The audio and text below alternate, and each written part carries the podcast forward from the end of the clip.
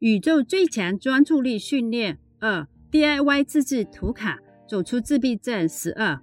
嗨，大家好，我是兔八。今天要讲的主旨是宇宙最强专注力训练二：自制图卡。在自闭症训练的生涯中，视觉被视为最基础的教育，因此兔妈就朝着这个方向多做考虑。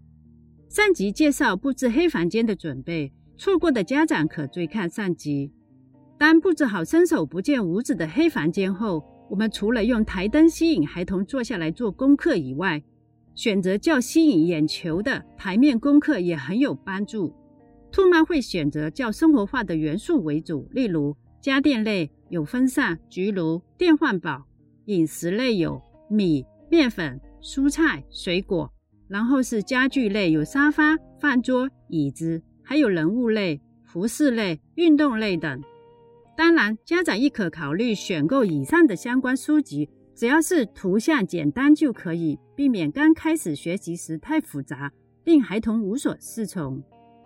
借鉴兔妈当年做法，首先考虑越单一越好，越生活化越好，越能垂手可得更好，不用花费时间及金钱去寻找合适的教具。具体操作：一、选择不同材质的自制教具。例如纸质、塑胶、布质、包装盒、泡沫塑料、铁片。二、选择大量的旧报纸、旧书、旧杂志。三、从报纸、旧书或杂志上剪下较大的图片、图案，例如家电、风扇、焗炉、水果、人物、服饰、运动等。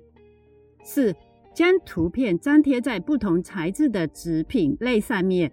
又或者是铁片，又或是泡沫塑料上，例如将风扇的图片粘贴在牙膏和白色一面上，每次粘贴一件物品，越单一越好。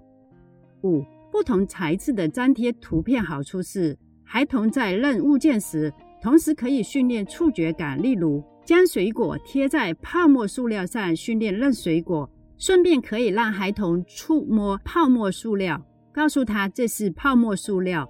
若孩童抗拒这种材质，需要稍后时间再训练。先练习纸品质的图片。六，在训练孩童认图卡的开始，可能有需要将某些实际的物品拿出来相认，效果会更好。例如认图片风扇，家长可以拿家中的风扇给孩童对比，认知效果好些。例如，兔妈在训练图卡锅铲时，就准备了厨房的锅铲，让儿子。摸及认卡片。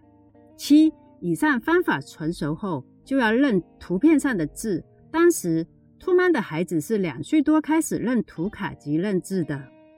八，所有台面的专注训练稳妥后，顺势就要着手做其他台面功课，例如拌煮饭、切水果训练小肌肉，练习练力胶训练小肌肉，拼图、堆积木。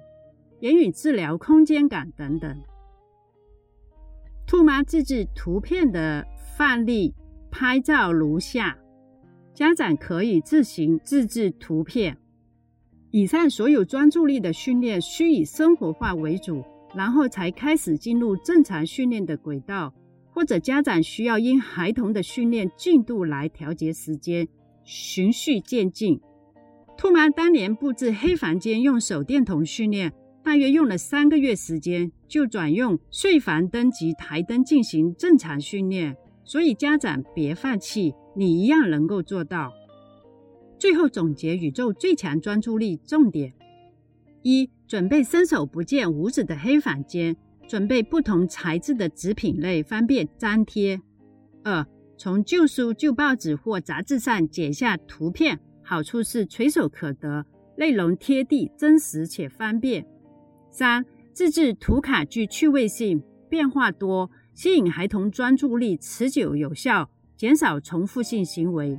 四、自制图片的另一个好处，还可以训练触觉，减低初次接触食物时的不适，多元素训练结合。